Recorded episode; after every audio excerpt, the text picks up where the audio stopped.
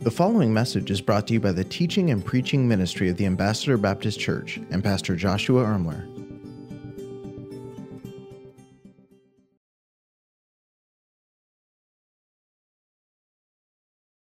Well, good morning, church family. How many of you find it hard to believe we are already in a brand new year? Man, is it hard to believe? We've gone through 2019, we're in 2020. Not only are we in a brand new year, but we are at the start of a brand new decade. And this is a brand new decade of ministry, a new, brand new decade for what lies ahead. And I am excited about what God has in store uh, for our church family. I'm excited about what God has in store for each and every one of you. Uh, I believe this is going to be a great decade for you. I believe it's going to be a great decade for our church family. And we want to kick this year off. We want to kick this decade off really where I think our heart posture should be, and that is in a spirit of prayer. And so we are dedicating today for prayer. We're going to talk more about what is involved with that in the next few moments. But uh, the reality is this uh, we've got a lot of things on the horizon.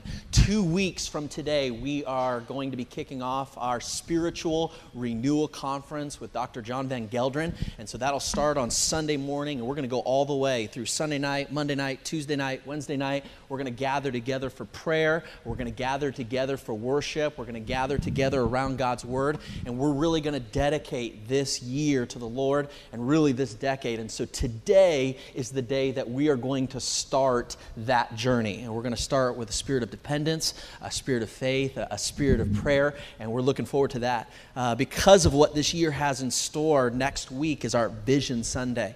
Um, as we are beginning to get together as, as, as leaders, as we're getting together seeking God's face, uh, there are some big things that I believe the Lord has in store for us moving forward. And uh, we're really anticipating God doing some special things in our midst over the next 12 months. But we are fully, fully aware of the fact that in order for those things to happen, uh, God's got to do what only He can do. And so this morning, we're going to take some time to emphasize the subject of prayer. And then tonight, uh, we're going to have what we call midnight prayer. And uh, we're going to start at 8 o'clock tonight. We're going to, we're to really have a prayer service that's going to go all the way to midnight. And we're going to spend four hours just seeking God's face. We're going to have times of worship. We're going to have times of uh, getting in the scripture. We're going to, we're to read through the entire book of Romans tonight together as a church family. Uh, we're going to have the opportunity of seeking God's face in areas of our city, uh, personal revival, uh, praying for our country. We're going to take some time just to get together with God's people. And I want to encourage many of you to prayerfully consider being a part. Now, if, if you can just come in at 8 and stay for an hour, that's fine. Maybe some of you who have kids and, and maybe you don't feel comfortable bringing the little kids with you during that service, uh, maybe you can switch off and one of you can come for an hour and then switch off and somebody else can come for another hour. However, it is that it'll work for you. But for many of us, we're just going to gather here for several hours and just seek God's face moving into a new year and to a new decade of ministry. Um, many of you have probably heard by now, but one of our church's biggest prayer warriors, uh, Miss Rhonda, went home to be with the Lord recently. And uh, whether you realize this or not, and I don't know that you, that maybe all of us would realize this, literally, and I don't say this in any exaggeration, literally one of the biggest prayer warriors we had as a church family we've lost. And I know for me, as a pastor, um, as a spiritual leader, the reality is prayer changes things, prayer moves things. And the reality is, we've lost one of our great prayer warriors, and my heart is that, that we would find many others who would step up and take her place. That would take the place of the prayers that she gave for you and for me and for us as a church family. And I want to see that cultivated as we move into the upcoming year. So I want to encourage you. I want to encourage you to be a part. Uh, her funeral service will be Saturday. We'll talk a little bit more about that. You'll see that online. Uh, but I hope many of you can come and be a part of the celebration of her life. But this beginning of this year, the beginning of this decade, we've got a lot of things that we're leaning into and we're anticipating and we're expecting. And so we're going to start this morning just in God's Word, uh, really focusing on the subject of prayer. And as, as I was thinking about this year, as I was thinking about what God was leading us to do, I, I really felt impressed uh, to invite one of my friends to come and challenge us in this area of prayer. Uh, let me tell you a little bit about my friend Malachi. You guys have never met him before, and so I want to kind of give you. Uh, Malachi's been a pastor in uh, outside of St. Louis for the last nine years,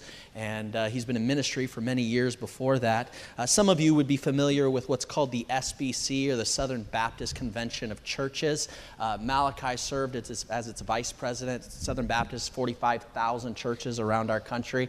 Uh, he served as the vice president, and really his focus was to call the, these 45,000 churches to a spirit of prayer and to a spirit of revival. Uh, he has the he has the opportunity of really being a part of a movement, a prayer movement movement that's there in Kansas City uh, called IHOP, which is a, basically a prayer meeting that has been going on now for 20 years. Now, get this for 20 years straight, there's a prayer meeting that has been going on that has not stopped 24 hours a day, seven days a week, every day for years. It has not stopped it has continued to going, and he's one of the leaders that really just kind of gets around that and says, This is, this is what God's doing. This is what we believe God wants us to do. Uh, he was inspired by one of our friends, uh, Dr. John Van Gelderen. Many years ago, he had the opportunity of going to Dr. John Van Gelderen's uh, Symphony of Prayer. And John's talked about that when he's been with us. And so Malachi was there with him many years ago, nine, ten years ago, and really just got stirred up for a ministry of prayer. And so, wherever the Lord takes him, he just has a heart to just instill into the people around him this, this passion for prayer and for revival. Um, he's a one who believes that uh, not only should we pray for our own hearts and pray for our own churches, uh, but he believes that those who are in leadership and authority he, they should be prayed for.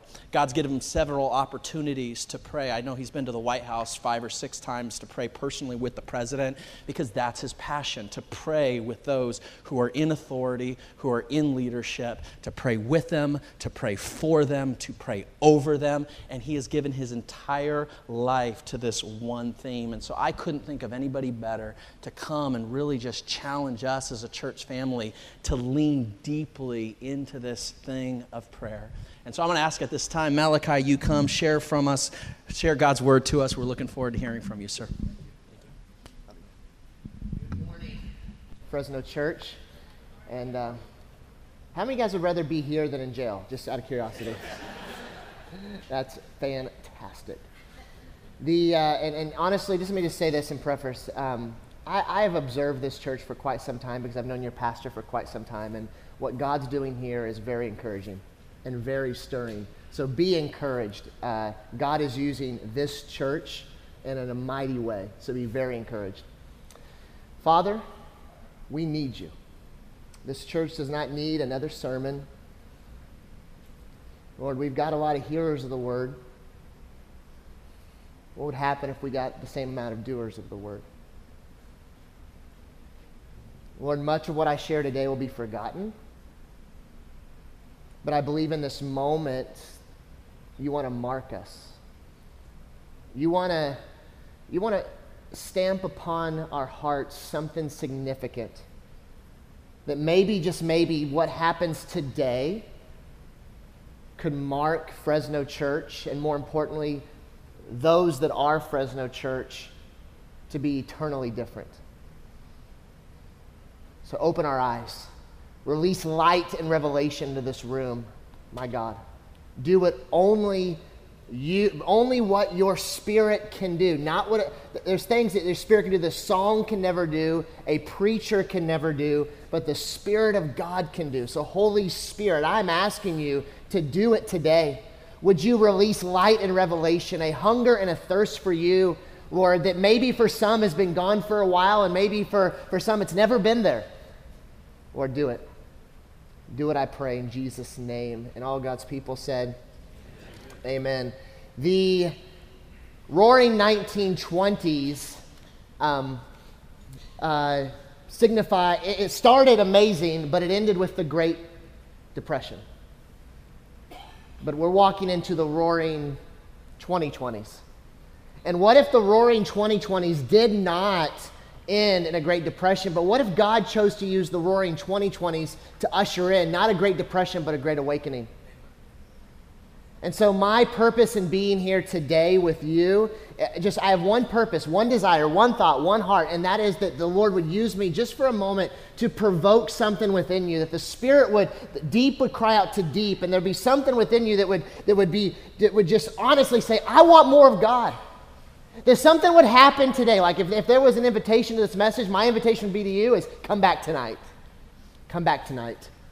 What I want to say to you, Fresno Church, is there is so much more of God available to each and every one of us. The number one reason why most people go to church, and they've done the research studies, is, is honestly, yes, there's for family things, yes, to, to, to be loved and have a family, but the number one reason why people go to church is they want more of God. But sadly enough, we can go to church week after week after week, and the thing that we don't feel like we get is God. And so, what I want to say to you today is God wants you more than you want Him. As much as I'm trying to get you stirred up to want God, God, the God of heaven, wants you and delights over you, the father heart of our God. I mean, he's calling his sons and daughters say, Come home, I want you. He, he is that, that the prodigal father that, that ran after the son for the more of God. That's what I want God to put in your heart today. The number one thing, the most critical thing in your life and in my life, the most important thing is our relationship with God. There's absolutely nothing more important than our relationship with God. Not your spouse, not your kids. You probably have great kids. Anyone have great kids in the room? Anyone have great spouses in the room? Anyone not have a great? Um, um, the number one thing is not your job. It's not your dreams for the future. Most important thing is your walk with God. As we begin this new year, I want to say to you guys today do not neglect that. We are called to be a priestly people before the Lord and to know Him. But if you're in this room today, I would dare say some of you in this room today, or dry, barren, maybe even spiritually bored, and maybe somewhat even spiritually broken. But the Holy Spirit of the living God wants to touch you. He wants to speak to you. While I'm speaking, He wants to speak. He wants you to listen. And so my only goal today is to provoke you and to make you, for you to, for the Lord to do it. Forget me. Forget me. Please forget me. I have some things I want to share with you I think will be profound, not because of me, because some things God's done. But I want God to mess you up. Take your Bibles. Take your Bibles to Matthew chapter 17. Matthew chapter 17. My primary life calling is not that of a pastor. Um, I am a pastor. Um, my primary life calling is not some of the other things that I do or get to do. My primary life calling, besides my family, God has called me to be, a, to be an individual, a man of night and day prayer. That I would give the best parts of my life to spend time before God's presence and to burn before Him, to go after Him with reckless abandon. That's my, that's my vocation. That's my job. That's what I live to do, is to burn before the Lord and to, to, to worship Him and cry out to Him and contend with Him. And you say, that seems kind of strange, doesn't it? That your whole life is prayer. Not really, because in the Old Testament, the, the Levites, they were, this, they were, they were the, the, of the 12 tribes, they were the tribe that had no land, but their inheritance was God Himself. And their job was simply just to offer the sacrifices and to be in His presence. And and uh, I just want to say to you guys, we are after we, we are priests after the orders of Melchizedek and, and Jesus Christ, and our, our inheritance is, is, is, is not fame or success, it's God. It's His very near presence. And every day we have the chance to receive fresh manna from heaven. But we just kind of go, well, it was good when I was, a, when, I was a, when I was a teenager. It was really good. Oh, yeah, when I was first married, it, I mean, it was great. No, it's time. It's 2020. It's the roaring 20s. It's time for a great awakening in our own lives. That's what God's going after.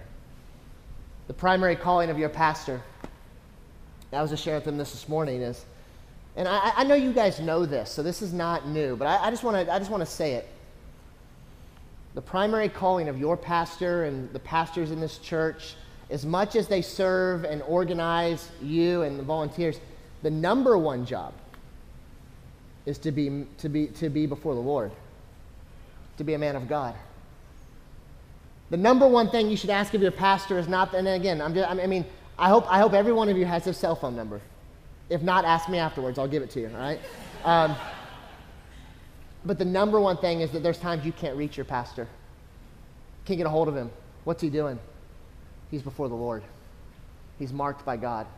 So that you know every single week, whoever gets up behind, uh, gets up on this platform, you know they've been with Jesus. That's the number one calling. It's a pre- listen, we're prophets, priests, and kings. And we get the kingly idea of ministry. That's leadership. That's doing things. That's, that's conquering things. That's building things, right? But the priestly call is to be before God Himself. And some of you in this room, you've not cracked this book open in a long time. And you've sung a lot of songs, but it's been a long time since the songs moved you. Time for that to change. None of that was written down. Matthew chapter number 17. If I was to give a title to the message, it would be this Satan's Supreme 2020 Vision for Fresno Church. What I want to get next week's Vision Sunday from your pastor, but I want to give you Satan's vision for your church. I want to give you, he's got a master plan for you. I mean, I mean, I mean Satan wants this church to succeed his wife. He, I mean, Satan, Satan, I mean, Satan's not threatened by what happens in most churches on a Sunday morning. I mean, hell is not being plundered and heaven is not being sought after most Sunday mornings. Because we come, we come in and we go out the same way. So Satan has a dream for your life and your family and this ministry and this church, and I want to give that to you. Only to say to you that God wants to call you to a life of radical devotion wholeheartedness, intimacy with Jesus. A radical call to prayer and fasting is what you're going to find in Matthew chapter 17. Matthew 17. Let's just begin reading here, Matthew 17. If you love Jesus, say amen. Amen. amen. Matthew 17, it says here in verse number 14. I'm going to read this entire passage and just break it down for you. And then again at the end, I know uh, Pastor Josh has some things planned here at the end. But again, I'm telling you, God, the Holy Spirit is going to speak to every one of you. Listen. And I hope you'll be back tonight. Verse 14 says, And when they came, when they had come to the multitude, they, they were on the mountain, the, the, some of the disciples with Jesus, he's transfigured. I mean, it is like, wow. You, don't always, you don't get to always live on the mountain, though. They come off the mountain, and a man came to him, kneeling down to him and saying, Lord, have mercy on my son. For he is an epileptic and he suffers severely and he often falls into the fire and into the water. Is that good or bad? If, uh, uh would you, is that bad? Yeah. Can you imagine just being out in public and your son falls into the fire? That can't be healthy. That can't be well. You know? That makes for interesting get togethers. Why is he throwing himself in the fire? Anyway, so, you know, he says here, he suffers severely, falls in the fire. Now, get this part. So, I'm. So, I brought him to your disciples. No, they couldn't cure him. Verse 17 Then Jesus answered and said, Oh, oh, faithless and perverse generation, how long shall I be with you? How long shall I bear with you? Bring him here to me. And Jesus rebuked the demon, and it came out of him and the child was cured from that very hour. And then his disciples came to him privately and said, well, That's kind of embarrassing. They didn't get the job done. So they asked him privately, Why could we not cast it out? So Jesus said, Because of your unbelief. For surely I say to you, if you have the faith as a mustard seed, you will say to this mountain, Move from here to there, and it will move, and nothing will be impossible for you. However, this kind does not go out except by prayer emojis and positive thoughts. Is that what it says? No. This kind does not go out except by a new Bible study and a, and, and a Christian t shirt. Is that what it says? The, the, the, the power for a life to be changed and a demonic child to be set free and, and a family's destiny to be forever marked. how does that happen? Only by prayer and fasting. The future of Fresno Church depends on what is in your heart today to be a people, a men and women who know how to, who to, how to, how to get a hold of God and know how to spend time in His presence and know how not to give up and know that, listen, there are things that we cannot do apart from God. Actually, we can do nothing apart from Him. And so, what God wants to do is to raise up a family here, a contending family to be men and women of prayer because this kind comes out only by prayer and fasting. So, with that in mind, what is Satan's plan for this church? Just in case you're wanting to sign on for that.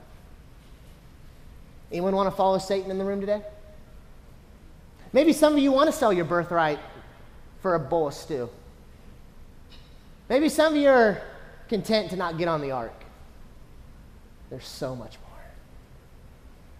Number one, Satan would love for you. And I, and I, I, I wrote a lot of this down. I don't normally take a lot of notes to me, I, but I want to be very specific with my words. Are you listening? Satan's plan for this church, number one, would be that you, all right? All right? The person you saw in the mirror today, the person sitting in your seat right now, not, your, not the person sitting next to you, that you would, number one, willingly settle for a ministry or a life or a family or a future, that you would willingly settle for a ministry that looks blessed, but behind the scenes, behind the curtains, it's actually really broke and really hollow. Really broke and really hollow. Let me read that verse to you again when they come down from the mountain, uh, come down from the mountain to the multitude, a man came to him kneeling said, Lord, have mercy on my son, for he's an epileptic. He suffers severely, and he often falls into the fire, into the water. Now get this, get this part here. This is this, so, I mean, this is amazing to me. So I, I, um, I don't know when he did this, okay? I don't know how, if this was a week before or a month before. I go back to Matthew 10, he sent them out. I mean, it could have been, but all I know is it says, So I, this man with this son, I brought him to your disciples.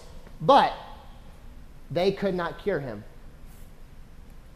A man with a, an unbelievable need went to people who, who walked with Jesus, spent time with Jesus, who, who saw the, the, the, the, dead raised and the, and the sick healed and the blind see and the deaf hear. I brought him to the, your team. I brought him to your strategic leadership team, I, hoping that they could help me, and they could not.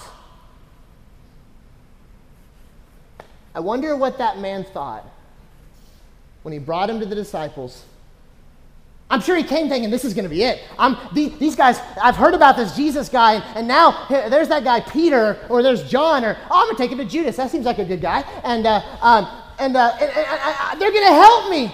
And he goes to them. He comes with so much hope, and his hope is crushed. Dem- it's demolished when they can't help him. I wonder how many people come to church to a Sunday worship experience. And I could say every other church, but let's just say this church for the sake of the, of the conversation. Hoping to be set free, and they're not set free. Hoping to find hope for your marriage, and you, and, and, and, and you don't have that hope hoping that that prodigal son or daughter will come back to God. You know, if I just go back to church and I, and I get with the people and, and we start doing this, God's going to work. And I wonder how many people get a, become a part of, our, of what we do, and yet it doesn't work. It doesn't work. I wonder if he went back home and told all his friends that it didn't work. I wonder if he went back to his neighbor and said, Yeah, I tried that Jesus guy thing, and yeah, it didn't work out for me so well. I, I know it's worked for some other people, but it didn't work for me. I guess my demonically possessed child was, was a little too much for them. What happens most time is we go through the motions of religion, void of the power of the relationship. And we know how to act like it's okay. Wasn't that a great Sunday? Woo! There's a lot of people in the room. Yeah, but was God in the room? Was God in the room? Because if God's not here, it doesn't matter if anybody is here. I mean, we're called to, I mean, the primary call of the church is to be a people who burn before the Lord, who minister to Him. Jesus said, and He wasn't kidding, it wasn't a joke, it wasn't like I had a bad day. He said, My house, my house, my house shall be called a house of prayer. And honestly, we're like, I'm not into that prayer thing. That's not really my calling. That's not really my gift. Prayer is not a gift, it's an invitation. I mean, it is, a, it is a glorious privilege to have, a, have something we can do to know the Father, and I can talk to Him and I can listen to Him. My house shall be called a house of prayer. The idea of that, of the ecclesia, the called out assembly, that word ecclesia literally has the idea of a legislative body from heaven on earth that when they convene, there's power when they convene. When that ecclesia convenes, that legislative body gets together on a Sunday morning, what are they contending for? What are they convening about? What does Congress look like when they do that? Oh, they're, they're, they're passing votes through prayer. Because when the legislative body from heaven on earth, the church, convenes as the ecclesia, we are the legislative body through prayer. And prayer changes things. That's the idea of the church. Jesus didn't, Jesus didn't die on the cross to become the CEO of a religious nonprofit. Jesus didn't die on the cross so that we could pack our calendars with fun events all throughout the month. And we could go to all these events and you sit in this chair, you're like, yeah, I've gone to everything the church offers and I'm dry, I'm dead, I'm bored, I want to know God. And so, what are you settling for? Satan says, hey, you know what? My vision is that you'll just keep doing what you're doing. I mean, a few people get saved here and there, okay. But not the masses. Not the suddenly of God. I don't know about you, but as Pastor Josh was driving me around, Fresno's big. I grew up in a small town, middle of nowhere, Kansas. Rode a bus to church um, was, was adopted. Fresno's really big. But if the Spirit of God doesn't work, the majority of people that live in Fresno will die and go to hell. And, they've, and a lot of people that don't go to church, some people, a lot of people have gone to church, they've tried church, it didn't work. Why did it not work? Because there were people in the church who were just content with the way things are. Hey, as long as we meet budget, that's great. As long as we have a few baptisms, maybe more than last year, maybe a few less, that's great. No. No. Absolutely not. Under no circumstances, ever in history, is that okay. We cannot settle for, for ministry and a life and a family and a, that looks good, but no real power, no real breakthrough, no real transformation. That was that man said, I tried your disciples, didn't work out for me. A lot of us are spiritually bored and broke and barren. You know, look here in verse 17. Look there in your Bible. Are you looking at it? Let me read this next part. Then Jesus answered and said, O faithless and perverse generation, how long shall I be with you? How long shall I bear with you? Bring him here to me. Jesus rebuked the demon, came out of him, and the child was cured from that very hour. Now, personal opinion. I do think Jesus, when he said that, I think he was talking to everybody that was there. But honestly, he was being kind in that moment. I think he was talking to his disciples. I think he could have said to his disciples, faithless and perverse. How long shall I be with you? And you not get it. And you not understand what I'm all about. So, if any of you want to sign the dotted line for Satan's vision for your life and your church and your family, the number two, just casually and occasionally jog with Jesus. But never, under any circumstances whatsoever, run hard after Jesus. Run faithfully with Jesus. There is a difference. You see, here's what I'm trying, here's what I'm trying to say to you.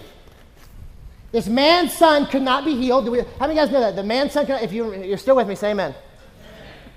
I don't know how long ago that was, but what I'm discovering is they didn't, the disciples didn't come back to Jesus after it didn't work and go, Jesus, can we, can we talk? You know, Jesus, we went out like you told us to do, didn't work. What can you tell us?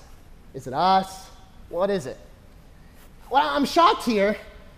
Nothing in here gives me, I mean, they knew it didn't work.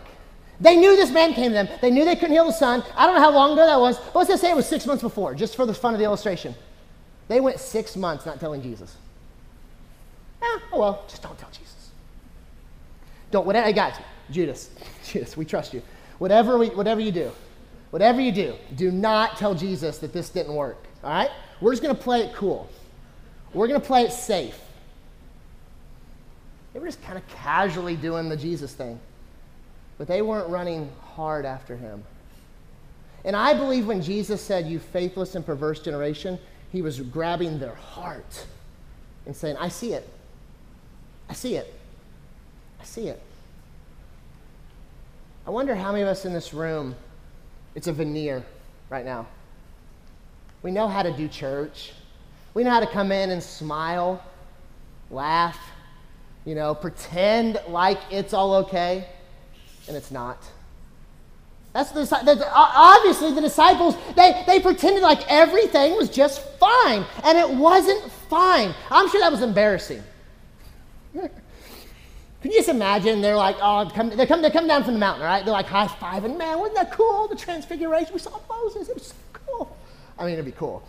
Can you imagine they're coming down the mountain and they see the multitudes and all of a sudden they go, nah, can't be that guy? Uh oh. I can't imagine, like, that's the guy.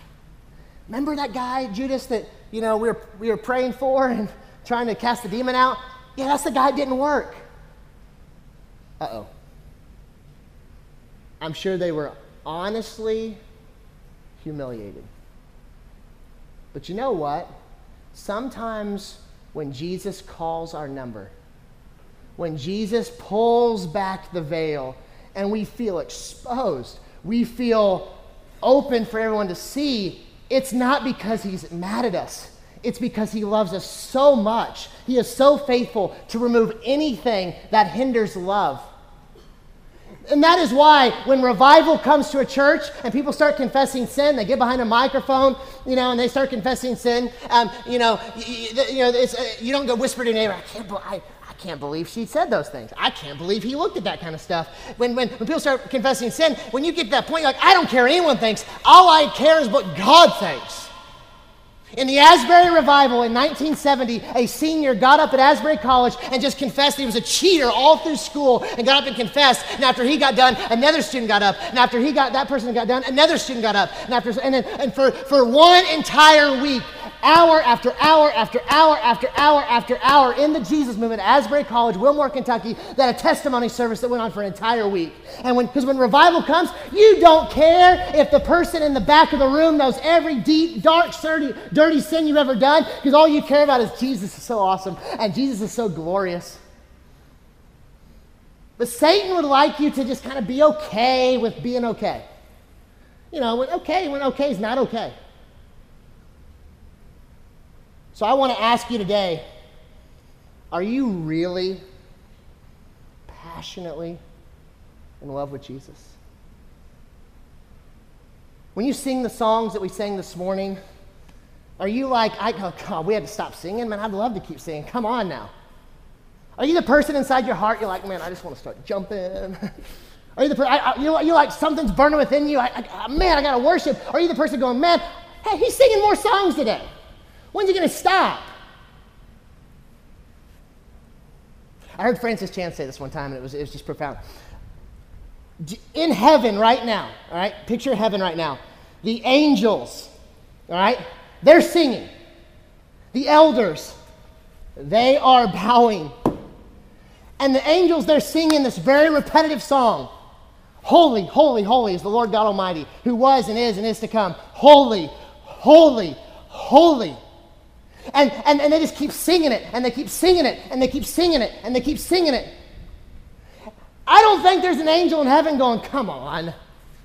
We, come on, we've been singing that same song now for a thousand years. Can we not write something new? Do you know why the angels can't stop singing? It'll change your worship forever. I'll tell you why the angels can't stop singing. Because with the eyes that could kind of see him, they, they, they see Jesus. They see the lamb that was slain. They see the only one that is worthy to open the scroll and, and, and open the seals. They see him like, oh, there he is, the King of glory, the Lamb that was slain. Holy, holy, holy. There he is again. Holy, holy, holy. There he is again. Holy, holy, holy, holy, holy. And when you get a vision of Jesus, you're like, come on, I can sing for hours. I can sing for days because I see the Lamb. I see the one that was slain for my sin. And I want to worship him. I want to adore him. And I don't care if I can't sing well. I don't care if I have a great voice. I just want to sing till I have no more voice, no more breath in my lungs because Jesus alone is worthy.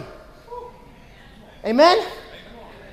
That's why when, honestly, come back tonight and sing and pray. And when you worship, you can, you can sit worship on the inside. You can raise your hands. You can get on your face. The posture of worship. Church, when's the last time? Has nothing, has nothing to do with the style of song. Has everything to do with whether you see Jesus whether you see him. Jesus is more is Jesus is closer to the cry of the broken than he is to the, the pretend cry of the self-righteous. There's a difference between a church that prays and a praying church. There's a difference between a church that prays and a praying church. I wonder if Fresno Church could become a praying church. I wonder if something would consume you so much it says, you know what? We got a lot of good things going, but before we go do any evangelism, we're going to pray. Sunday morning, somebody sneaks, the doors were locked when Josh and I came this morning, and I think the worship team was getting crazy. And, um, but uh, I mean, somebody sneaks in somehow, some way, and just prays over every chair. Oh, God, someone's going to sit here today. God, you got to work. And touches every chair. And somebody gets up here and says, Oh, God, the word of God is going to go forth. Let it go forth and, and multiply. There's a million ways I could encourage you to pray, but I'm, I'm, asking God to give every single one of you a gift, a desire, a hunger, a thirst, a passion for prayer. A passion for prayer, because prayer is the conduit to Jesus Christ, his very near presence. Religion sends people to hell, and most people that are part of a church that settle for the veneer, that settle for the powerless, end up having a lot of people in the seats that aren't born again. Because when you're in an environment where the presence is, I want you. Look on with me real quick here. If you still love Jesus, say amen. I was telling Josh when he was talking about how to introduce me, I said, Tell them that I got married three weeks after high school. I did. I'm still married, too, by the way. She's put up with me. I've got four kids. My oldest is 16. I have not a clue what I'm doing with a 16 year old. Any, I'll take any advice. If you want to sign up and pray for me every day, that'd be fine. Okay? All right? The Bible says here, in going on in this passage here, Jesus said, because of your unbelief, the disciples came to Jesus privately said, Why can we not cast it out? It's because of your unbelief. For surely I say to you, if you have the faith of the mustard seed, you will say this mountain, move from here, and it'll move. Nothing will be impossible for you except this kind. Everybody say this kind it could mean this kind of faith. It could mean this kind of power. It could mean this kind of demonic stronghold activity. It's, it only, this only gets solved when you fast and pray. So I want to say to you finally today Satan's plan for Fresno Church, your life, your ministry, your family, your marriage, your relationships, your everything, is that you would carefully choose a cool logo and a pretty slick mission statement. But do not, do not, do not, do not, do not, do not, do not become a church that fasts and prays. Satan loves great. I mean, have the cool logos, have the great design. If Daniel's in here, yes, go for all that. But Satan does not want a church to fast and pray. Have a lot of potlucks? Sure. You want to know what a potluck is? I'm just, just, just uh, okay, good. somebody does. Good. I'm just asking there. Have all, have all the little Bible studies you want. Have a million Bible studies. But don't fast and pray. Real quick here, let me show you this. Look, look back in the scripture real fast, real fast. The Bible, the Bible said here in verse 17, said, Oh, faithless and perverse generation. That word faithless has the idea you're not connected to me. You're not connected to me. Faithless. The disciples, you're not connected. You're with me. You're around me. You're watching me, but you're not connected to me. You're faithless. Oh, by the way, you're also perverse. So you're not connected to me and you're perverse. That means you're, you're connected to the world. Not in actions, but in attitudes. You're faithless and perverse, and the only answer to that is prayer, which is connecting to God. Prayer, the answer to that first problem, connecting to God, I do that how? In prayer. And fasting, which disconnects me from the world. Prayer and fasting. So, whatever you do, church, if you want to be a part of Satan's plan, be a leader here, but don't pray. You want to be a part of Satan's plan? Be a giver here, but don't fast. You want to be a part of Satan's plan? Be a door greeter, but whatever you do, don't pray for people as they come in the doors. Hey, teach kids, but whatever you do, don't get on your knees at home when you're alone and fight for their souls. Do not give yourself to fasting and prayer. Demons only flee when we fast and pray. Your prodigal son or daughter will only come home when you get a hold of God and you fast and pray and then you, you fight that battle on your knees. Daniel fought the battle for 21 days. Heaven was silent, but he did not give up. He did not quit because he knew that, that, God's promises were true. And so he just battled in prayer. And the archangel said, I was coming to you. But we fought a battle, but we broke through. How? Fasting and prayer. In 1863, the, the divided states of America was about to never be put back together. And Abraham Lincoln called a national day of prayer and fasting. Why? Because there's some things only prayer and fasting can solve. In World War II, there were 300,000 British soldiers trapped at Dunkirk. What happened? The King of England called for a united day of prayer in the churches of England.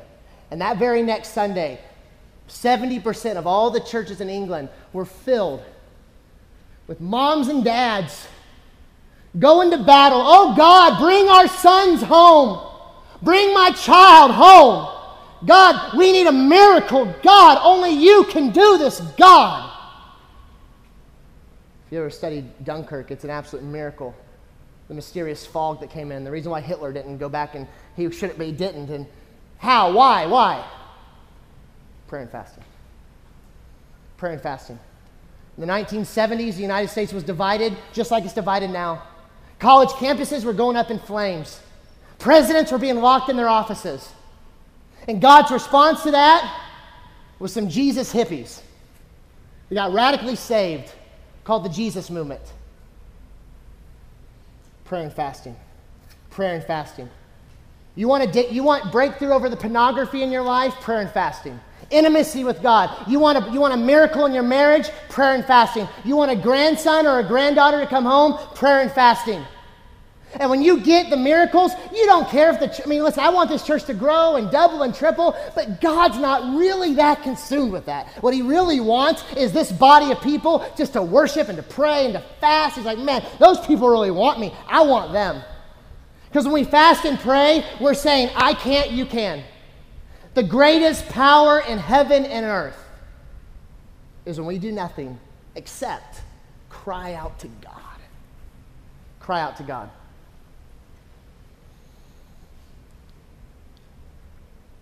Fresno Church, I'm going to be bringing this to a close. What do you really want?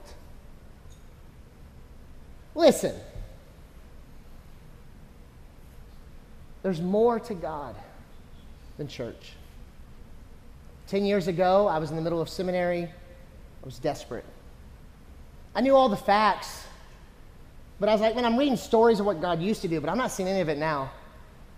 I just knew, God, I, am dry, I'm dead, I'm broken, I'm hollow. Oh, God, you've got to do something. Holy Spirit said, fast and pray 40 days. Never fasted really before in my entire life. Well, I did something as a teenager where we gave up food for 30 hours. That was just a, don't, that was just weird youth group activity. Um, but, uh, you know, drink a lot of energy drinks, stay up late, and don't eat. No problems will happen with that. Um, but I was so desperate. I started the next day. As sure as I'm standing before you, the presence of God became so real to me. It was like I didn't care.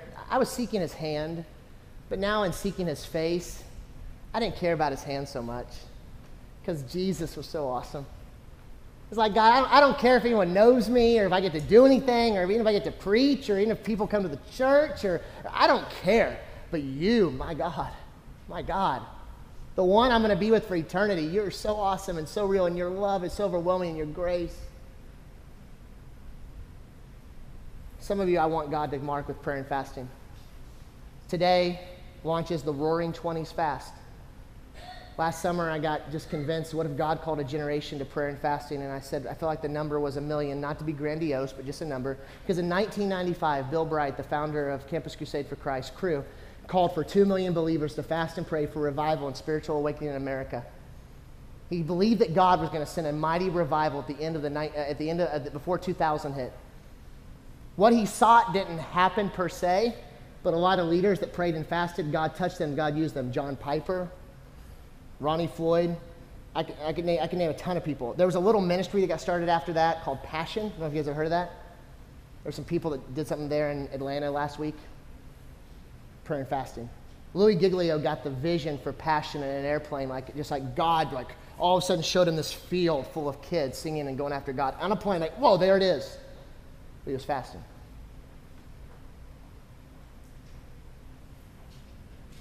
I wonder if you'll fast and pray. So we began the Roaring Twenties fast today, and all, in every state we got young people that are going to give up a meal a day, or some people are just do a Daniel fast. But it's not about what you give up. It's not about being legalistic about it. It's just saying, God, I want, I want spiritual hunger, and I want spiritual thirst again. I, I've been eating the junk food of religion all too long. I want meat. I want, wa- I want water that satisfied you, Jesus. Will you fast and pray? Say, what happens when we fast and pray? Well, sometimes the, the most glorious thing is God changes you. I think God will change Fresno if you fast and pray. I think the only reason why some of you are here today is because you've got a praying mama and a praying grandma. Somebody fasted and prayed for you. We had a situation in our church. This is the last story, and then a quick video, and then when Josh will come up. September the 7th of 2018, we had a late night prayer meeting like you guys are doing here. And in the middle of that prayer meeting, it was like God spoke to one of our leaders and, and just said, I think, I think God is saying, believe me for a miracle. That was the word that we shared, believe me for a miracle. Well, we didn't know what God meant by that, but we soon found out 24 hours later. The very next day, a young man in our church named Xavier was climbing a treehouse with his friends. Um, they actually they, they were walking they, they grabbed this metal meat skewer like what is why boys do crazy things? And before they walked into the treehouse they threw it into the ground so it stuck up and they started walking the tree but they didn't know they'd been in this treehouse before there were hornets and wasps in this treehouse. So they get up there and the hornets and wasps get disturbed and all of a sudden they start getting stung. So Xavier tries to get out of the treehouse and starts to climb down, but once he gets stung on his hand, he lets go. When he lets go, he falls. Let me show you guys the picture here.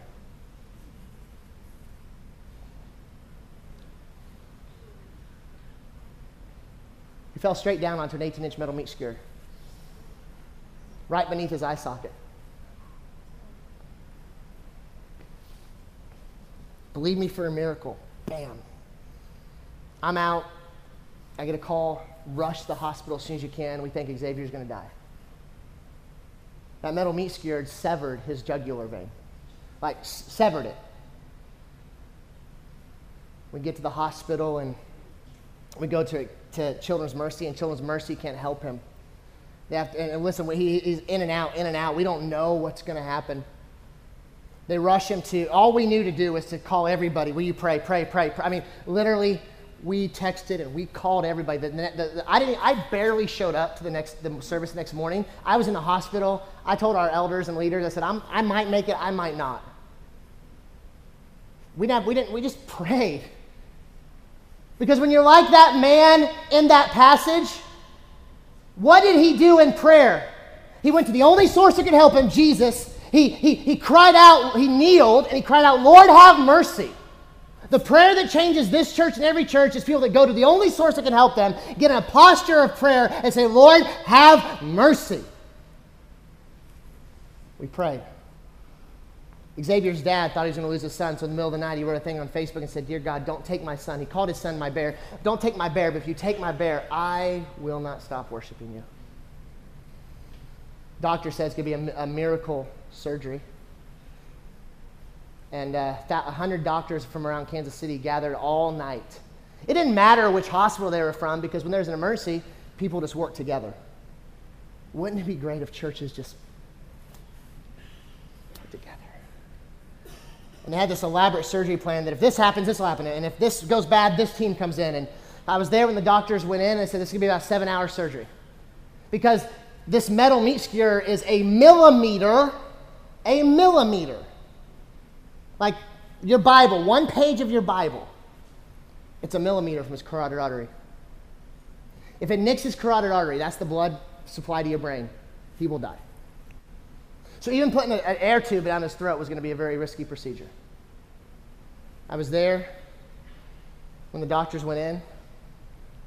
I was there seven hours later when a brain surgeon from KU Medical Center, Dr. Ebersole, came out and said, In all my years of medical practice, this is a one in a million miracle. He was crying.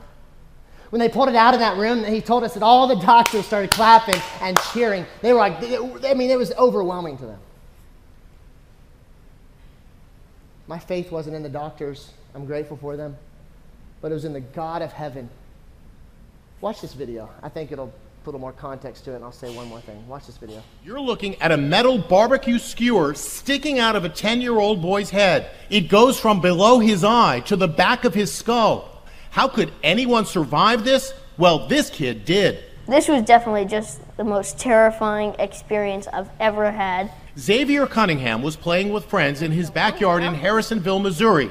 They threw the skewer into the ground where it landed with the sharp end sticking up. Then Xavier was climbing down from a treehouse when he lost his footing and fell right on the skewer. I opened my eyes and I was like, and just screamed my head off. His mom, Gabrielle, fearing the worst, rushed him to the ER. Even Xavier thought he was a goner. He could barely move his mouth, and he'd go, Hi, Mama. like, Hi, baby. And he'd go, I love you. And he goes, The last words I'm ever going to say on this earth are, I love you, Mom. But by some miracle, the skewer missed all his vital organs. This thing missed the eye, missed the brain, it missed the spinal cord. Dr. Koji Ebersole, a brain surgeon with the University of Kansas Health System, was tasked with removing the skewer. The x ray is unbelievable. That lets you see for the first time how close this thing is to the carotid artery. That's the major artery that goes to the brain. This remarkable video shows the surgery. You can see the doctor's hand carefully and slowly pulling out the skewer. When the doctor came through the door and he just said, he goes, it's out. And just the, the, the relief. And I was like, can I hug you? And here they are moments later in Xavier's hospital room. We got something for you. Sure do. The doctor hands him the skewer as a souvenir. And this is Xavier today, just five days after the operation. The hole where the skewer went in is covered by just a little band aid. He's still swollen and sore, but his doctor says he will make a full recovery. The whole thing's a miracle. That was Inside Edition. Every major news outlet in the world came to our town. We had news crews for a couple Sundays after that the, the, the governor of our state wrote a letter just praising God for the miracle that that was. the mayor of our city declared like a month later a Saturday to be Xavier Cunningham Miracle Saturday. Why? Because when God does the miraculous, the, the lost people go, Yeah, I, I knew there had to be something. There's a God.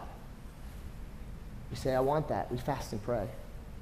Because that's a major miracle you see, but the God of heaven does a million minor miracles. If we would just open our eyes, we would see. We had a lady in our church couldn't have kids, got pregnant. I mean, I'm, I'm telling you, we've seen miracle after miracle after miracle. Maybe one of the most profound things that happened out of that was I was in Xavier's uh, hospital room the very next day, Josh. And his mom said, Tell Pastor Malachi what you told me. He said, and, and so she, he said, I knew I'd be okay. I go, Buddy, how did you know you'd be okay?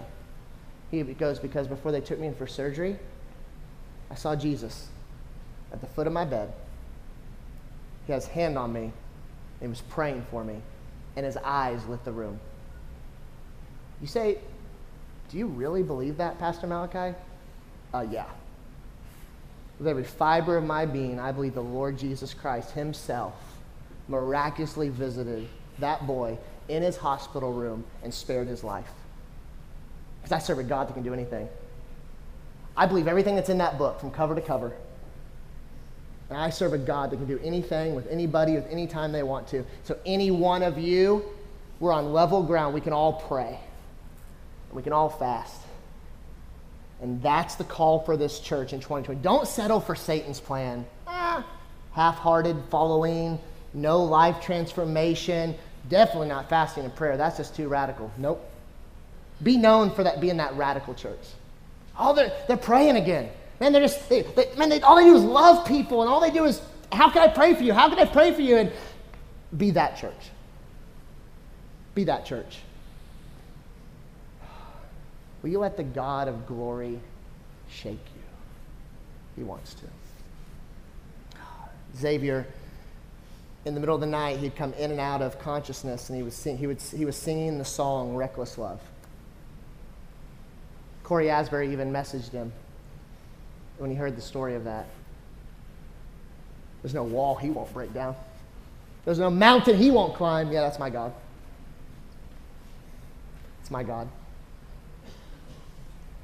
John McGeldren's coming in two weeks. Are you, you going to be content with just some a spiritual renewal conference? Or were you maybe going to go for a spiritual renewal visitation? That before he gets here, there's something in this room. There's something in your lives. There's something in your heart. Teenagers become prayer leaders, and, and moms become prayer warriors, and dads become priests of their homes, and all of a sudden there is a vibrancy in life because of a praying church. That's what I'm calling you forth as a church. I, I'm pleading with you. I'm begging with you. I'm telling you, church, please, please, please, this kind, this kind only comes by prayer and fasting. Josh. Thank you for listening to this message brought to you by the teaching and preaching ministry of the Ambassador Baptist Church. If this message was a blessing to you, please consider leaving us a review or sharing the message on social media. Thanks once again for tuning in.